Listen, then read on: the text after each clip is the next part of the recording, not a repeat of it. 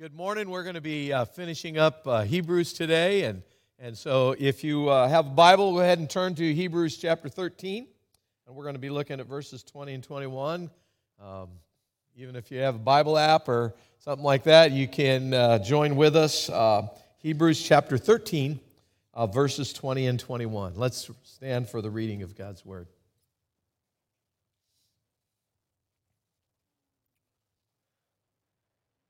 Now may the God of peace, who brought again from the dead our Lord Jesus, the great shepherd of the sheep, by the blood of the eternal covenant, equip you with everything good that you may do his will, working in us that which is pleasing in his sight, through Jesus Christ, to whom be glory forever and ever. Amen. This is the word of the Lord.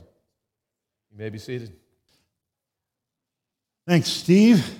And thanks be to God for the Word of God. Hey, we are uh, finishing up, as Steve said, the book of Hebrews, and how appropriate to finish up with a, uh, with a benediction that the writer of Hebrews gives to the people to literally kind of encapsulate what he's been talking about for about 13 chapters. So uh, we are going to be finishing up just two verses. I know that in church world, you're, you're all like, oh, two verses is good. Pastors can talk a lot about just two verses, but two verses are good, right? Amen? You guys, you don't want to admit it, but you're pretty happy about it. All right. I'd like to pray uh, to begin and ask the Lord to kind of direct us as we hear His word. Heavenly Father, thank you for the opportunity to be together and to, to glorify your name as your gathered body. Uh, whether we're gathered here or gathered online, we are still your body. And we want to listen for what you are doing in the word. Lord, I want to personally get out of the way and allow you to teach us from your word. Holy Spirit, we, we ask that you would come, that you would give us tender hearts to what you are teaching and saying, and help us not only just listen, but do, like James says, be doers of the word. Thank you, Lord. We ask this in the powerful name of Jesus. Amen. I think that Christians have a self esteem problem. I literally think that when it comes to our relationship with God, oftentimes we don't feel great about it. Let me try this little test question on you. I tried it on a number of people. Let me ask you this How do you feel about your walk with the Lord right now? And none of you did that because you're in church. But a lot of people, they'll just look at their toes, you know, they'll just look down. They're like, oh, I could be doing more, you know, I've, I haven't been in the Word, I, you know, missed church a couple of times and got this area I struggle with. Ah. Well, this benediction that Hebrews talks through at the end, that the writer of Hebrews uh, wants to pronounce over the people, is not only for the, the people uh, in their day, in their letter, it's for us as well. And I believe it will begin to speak over us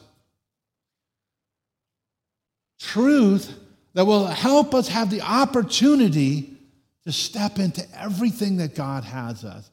And this issue that we have will begin to evaporate and be destroyed by the truth. So I want to look at the benediction, but before we start talking about a benediction, I want to talk about what a benediction is. We throw that word around quite a bit. We end our services with the benediction. The, the pastor says a benediction, but what's a benediction? It's simply asking for a blessing of God, a divine blessing for help.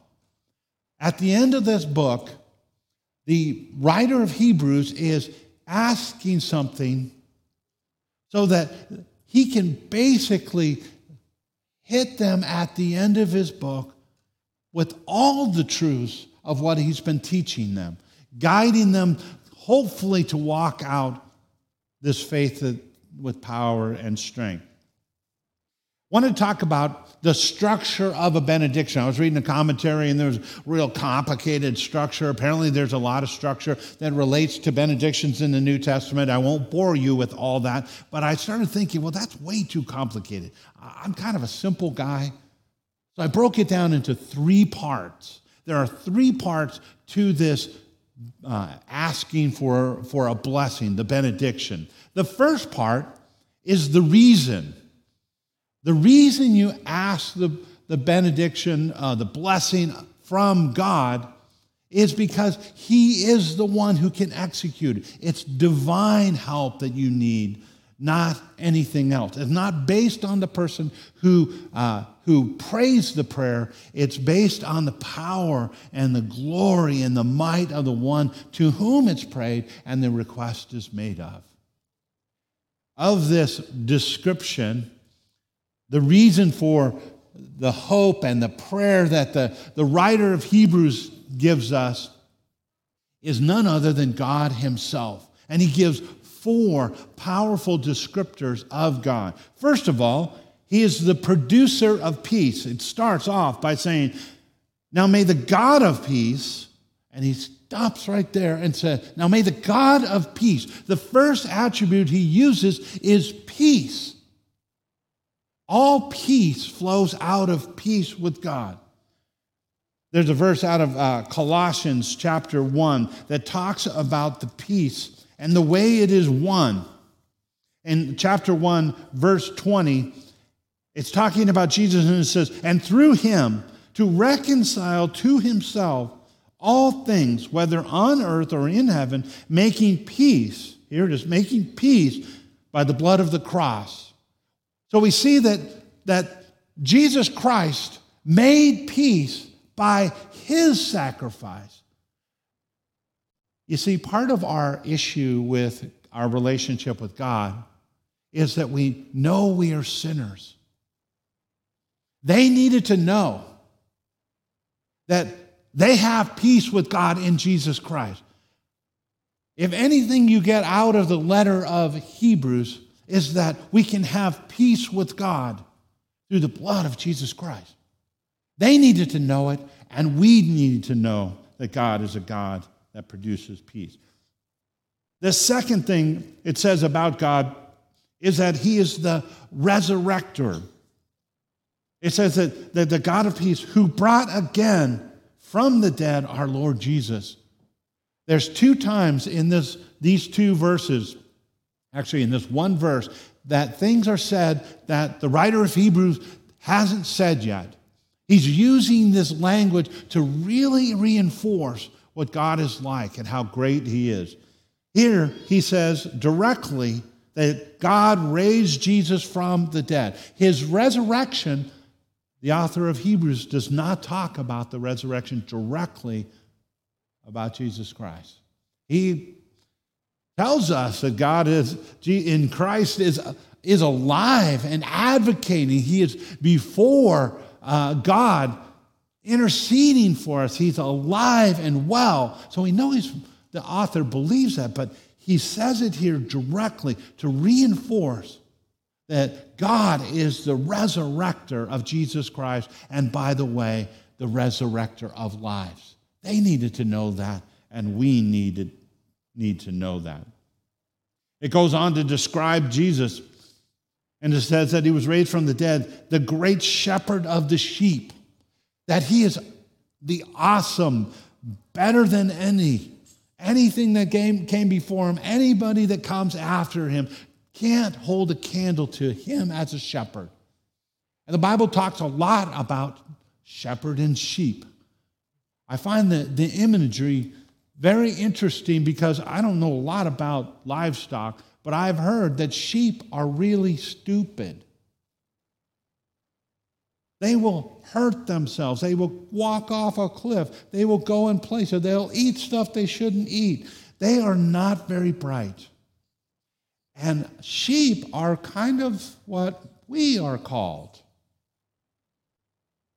They needed to know they had a great shepherd. I don't know if they felt at all that they need help and direction and guidance. I know I do. And I am grateful that we have a great shepherd that's been risen from the dead.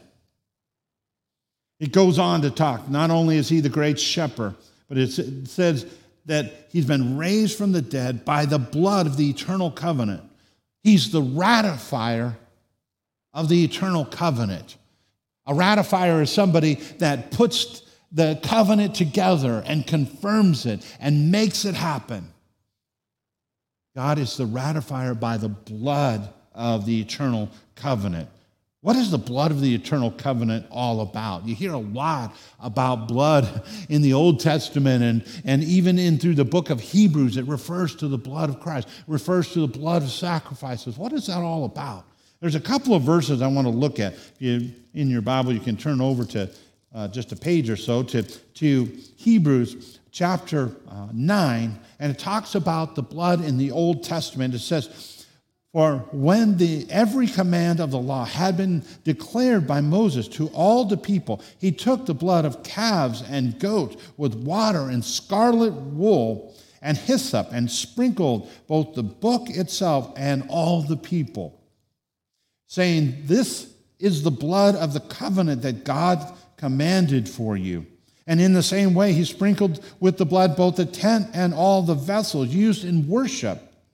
Indeed, under the law, almost everything is purified with blood, and without the shedding of blood, there is no forgiveness of sins. In the Old Testament, the picture of what was to come was the sacrifice of calves and, and goats, and their blood was sprinkled on uh, people and things to purify them. And purification is the forgiveness of sin. And it says that there is no forgiveness of sin without the shedding of blood.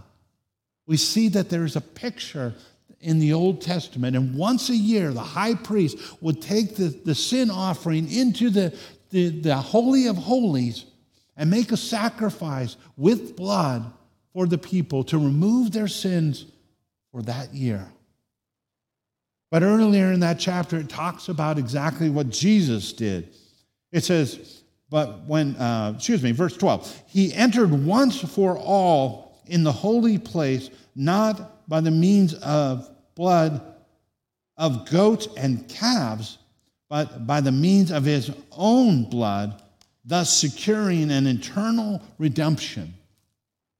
God worked through Jesus Christ, and this covenant of, blood of the eternal covenant, the was secured by the, the blood of Jesus Christ once and for all. It wasn't a yearly act, it was done by Jesus Christ forever. It's an eternal covenant.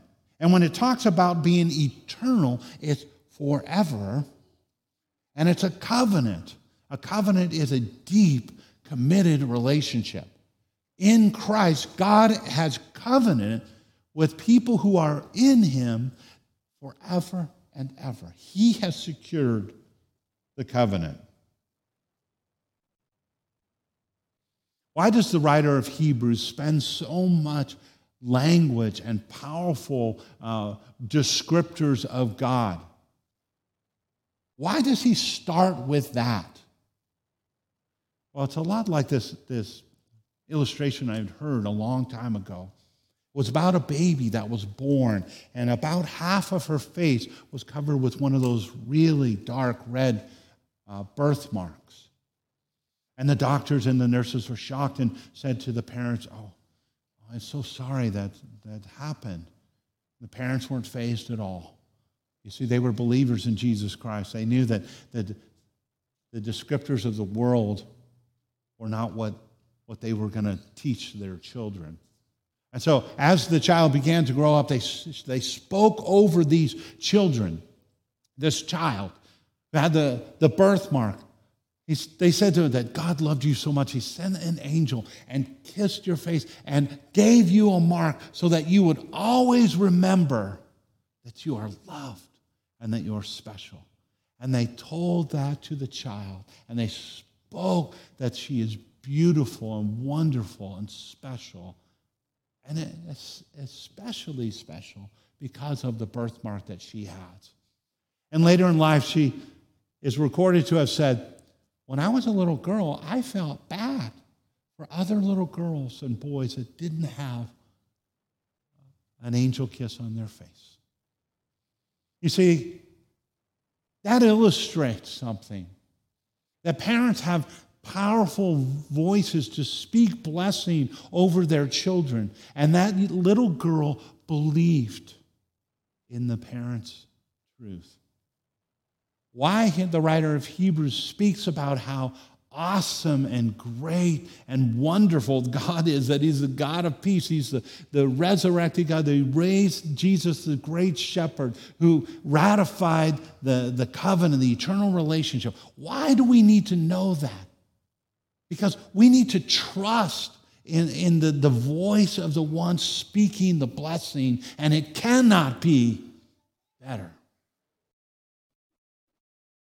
The first part is the, the reason. The second part of the covenant, uh, the uh, benediction, is the, the request, actual middle part, the basis, the hinge on which the, the whole benediction hangs. You don't have a benediction without asking for a, a blessing, a request. In verse 21, it goes on, it says, that this God who has done all these things may equip you that God may equip us.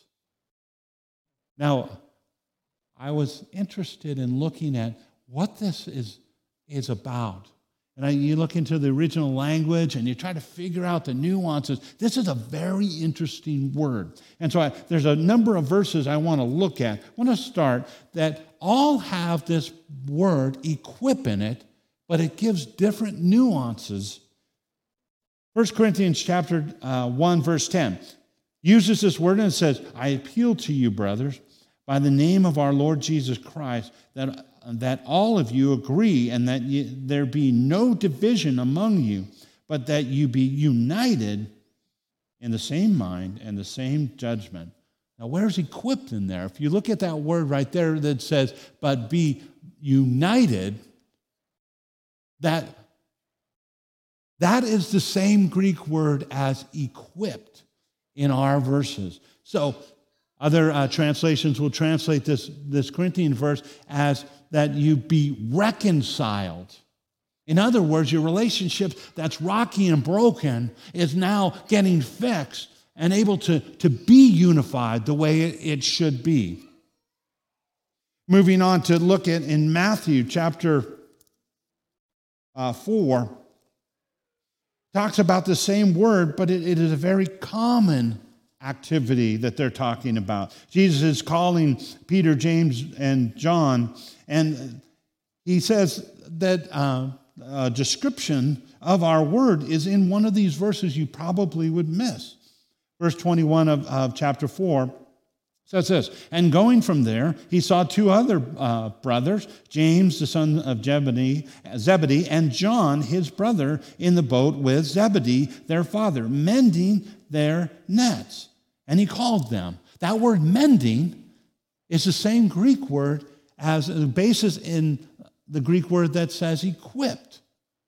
So, mending a, a, net is repairing that net to be able to go out and catch fish. The third reference is in uh, 1 Timothy. And a lot of us have heard this uh, before in Timothy because it has to do with, with the, uh, the Word of God. I find the word, the verse in Timothy. Hmm. It's in chapter uh, 3 of, it's actually Second Timothy, and it's talking about the Word of God, and our Word is in this verse as well. It says, All Scripture is breathed out by God and profitable for teaching, for reproof, for correction, for training in righteousness, that the man of God may be complete, equipped for every good work. It's translated equipped in this verse, that we are equipped for every good work. The Word of God does the equipping to enable us to be able to live out and be effective in the good works. So, if we look at, at the nature of this, of this word, it means that something is repaired so that it will be complete, so that it is able to accomplish its original purpose. A relationship is unified, a net catches fish. The Word of God equips us for good works. Well, we are asked by the great God in heaven to be equipped. And we'll see the result in a minute, but to be equipped. And it said that, that in that verse, it is already done. The equipping is already done in the work of God. So you may think, well, my, my life is, is, is marred by where I came from. That I had sin in my life and I was a, a sinner far away from God. And I have issues and challenges in my life. And if you're not okay with that, then you're probably in a situation where you say, I'm always trying to make up for that loss. But if we get to a point and we understand that God had to bring us from a distance, that we were hopelessly, without help, unable to do anything pleasing to God, that's the doctrine of total depravity. That we are unable to please God. That if you're uncomfortable with that, then you don't understand the gospel. Because God reached into our world and equipped us by redeeming us to be able to be used of Him. There was a quote that uh, Eddie, uh, my friend, shared in the teaching team by a man by the Steve, uh, name of Steve Brown. He's a Christian radio host. Said this When it comes to Christian growth, your sin is your greatest gift when you know it. And your good works are your greatest enemy when you know it. You see, if we don't understand and we don't believe that, that we were hopelessly broken and redeemed by a wonderful, great God, then we are missing it. But if we do understand it, we understand that God has brought us from a place we could never get from, made us holy where we could never be, to, to be in relationship to a God that is so great and awesome that we could never do it, then we've missed the very essence of the gospel. But if we do understand that, it is a gift to us to say, yes. And then if we don't understand that, we spend all of our time working at trying to be that person that we could never be, hoping God will think we've done enough. There's never enough good works to overturn the distance between you and a holy God. Never. As they talk about the equipping, it says that we are equipped to do, uh, we are equipped with every good. Everything good is doing the equipping. I was looking around and thinking, well, what does that mean? How does good equip us? A couple of scriptures, also out of uh, uh, Hebrews 9. It says, a verse we read earlier, but the first verse before it says this But when Christ appeared as high priest of the good things that have come, then through the greater and more perfect tent, not made with hands, that is not of creation, he entered once for all into the holy places, not by the means of go- the blood of goats and calves, but by the means of his own blood, thus securing an internal redemption. You say, well, he became the high priest of good, the good things. What are the good things that he's the high priest of? It's all the promises in the gospel that those who are far off are now made near. Those who are horribly lost in sin have the victory in sin. Somebody that is destined for the wrath of God is in now the family of God and will live with him forever. It's the great promises in the gospel that he has secured that equips us to be able to, to do what we were intended to do. One more verse that also talks about the good things. Chapter 10, verse 1 of Hebrews says, For since the law has but a shadow of the good things to come, instead of the true form of these realities, it can never, by the same sacrifices that are often offered continually, every year make perfect those who draw near. The comparison is the Old Testament, old way, old covenant, and the blood sacrifices that had to be keep being made because they did not uh, work a complete work.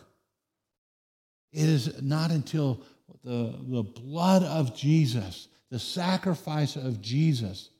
So it is the very sacrifice of Jesus that equips us to be able to do the good works. It is what actually, literally fixes us to be fit for doing what He wants us to do. So now we come to the third part of the benediction or the request for the blessing, and it is the result. What is the author of Hebrew asking the great God for? To be equipped to what end? It goes on to, to, to, tell us, it says, We are equipped with every good thing that you may do His will. We are able to do His will.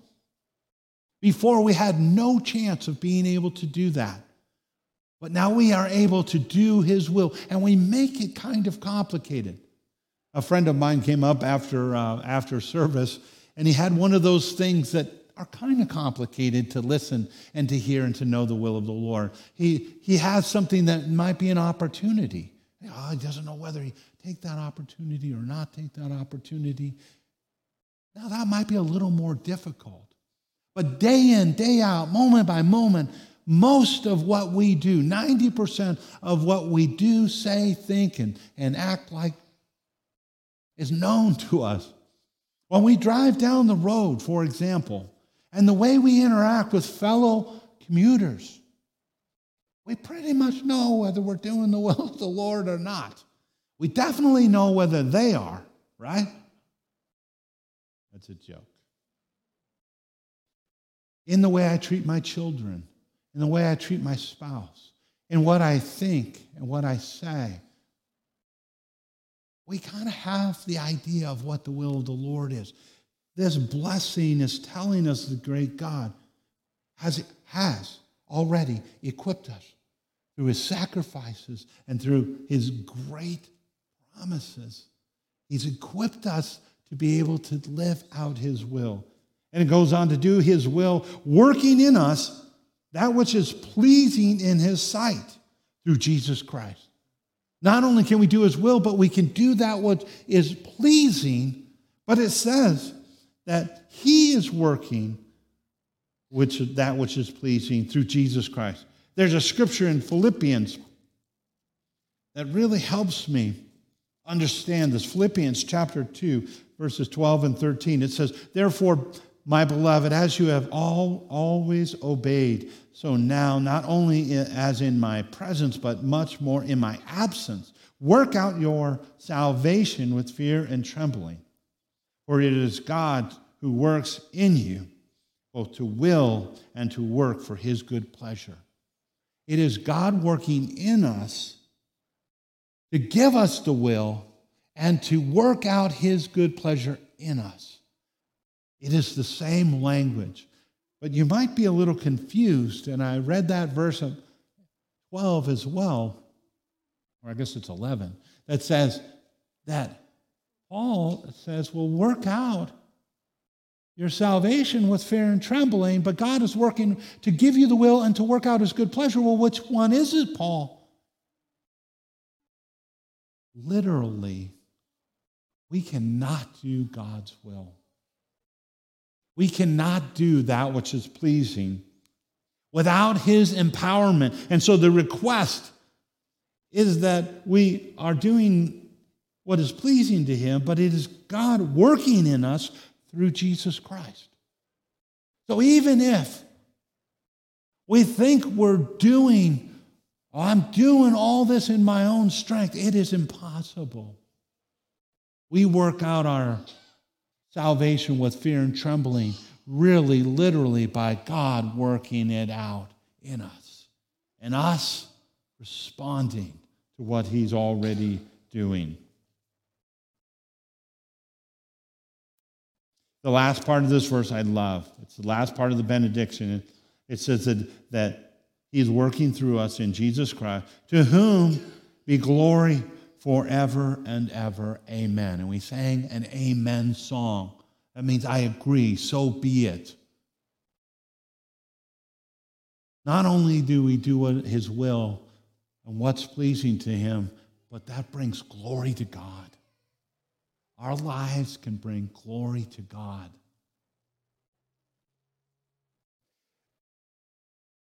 You see, I believe that when we are, are confronted with truth like this, we need to do something with it. What do we do with this? What do we do with this awesome prayer that is a request for a blessing from God? Well, it made me think about, about something that, that was a little more practical because, uh, like I said, I'm pretty simple. What do I do with this this truth is kind of like what I learned when I started running. I was in Olympia, I was 55 years old, and I had made a bet with a fellow Christian. Wasn't about money, but it was about service. And I didn't mind losing, but I wanted to give it the old college try. And it had to do with how much the scale moved on when you stepped on it. I wanted to cheat a little bit, but that didn't seem very Christian. So I said, I better do something better. So I started running. Said my knees are hurting anyways. I might as well start running. And I found out very quickly, after two or three uh, weeks of working out and running, I realized you know what limits you is not your legs and how strong you are, how far you can run. It is your head. What you believe you can do, within reason, you can do. I didn't say I believe I can run a marathon. But one day, I wanted to break a certain pace. And it's so slow, I won't tell you what pace it was. But it was faster than I had ever run. And I thought, I wonder how I can do this. So I got out my, uh, my car and I got ready and, uh, and I go, you know what?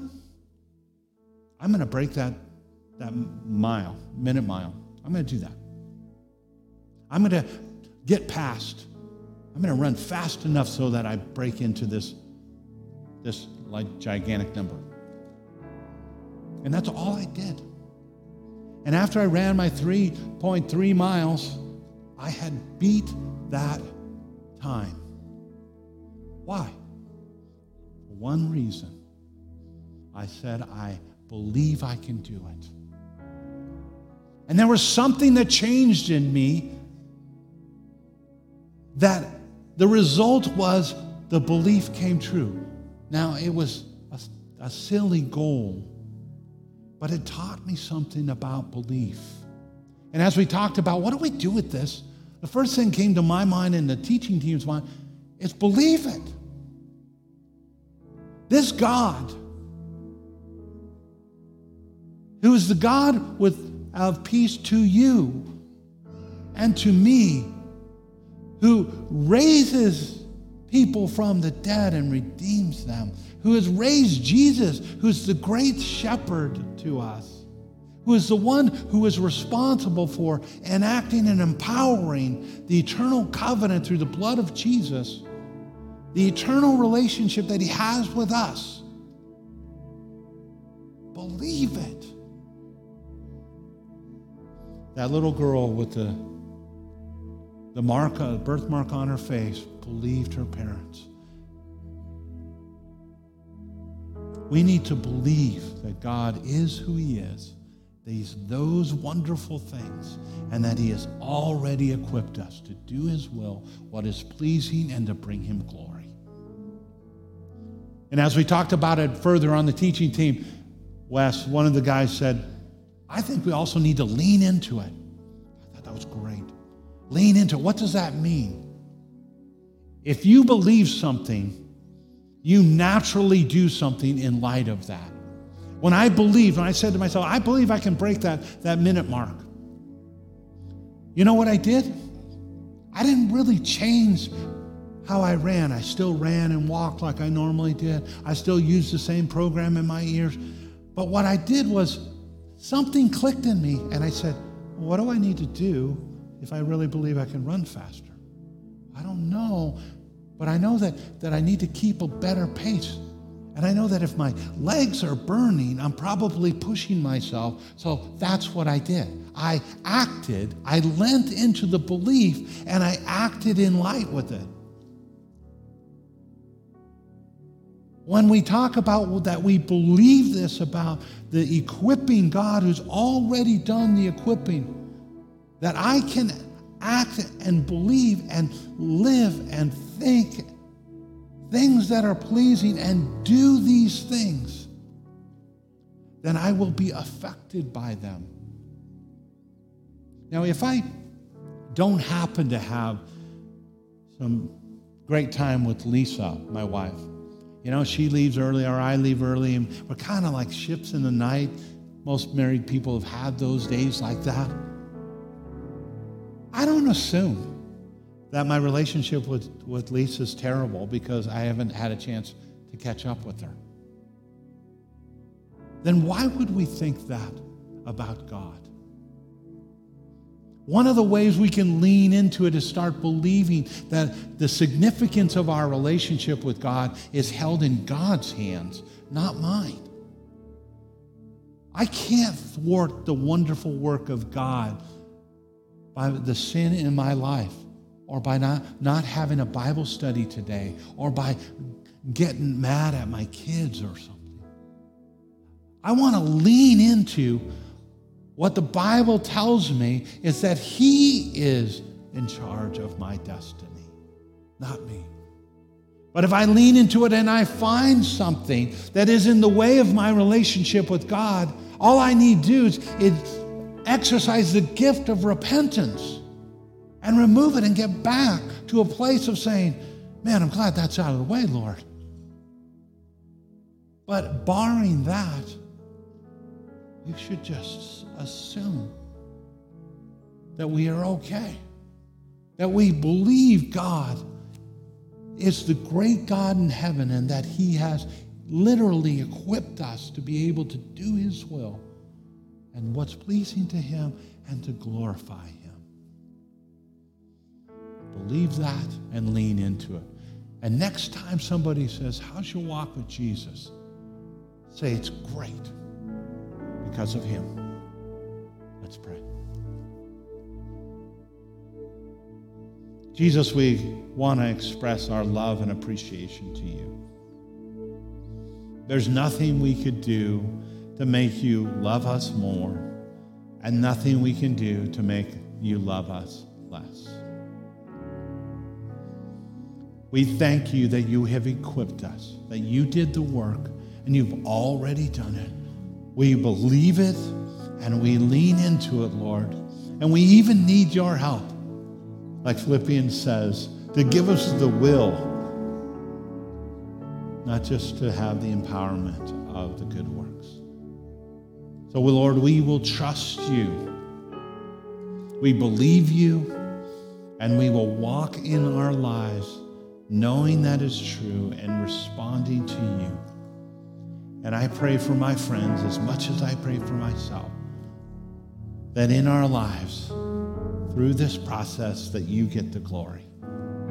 It's in the wonderful, powerful name of our great shepherd, Jesus. Amen.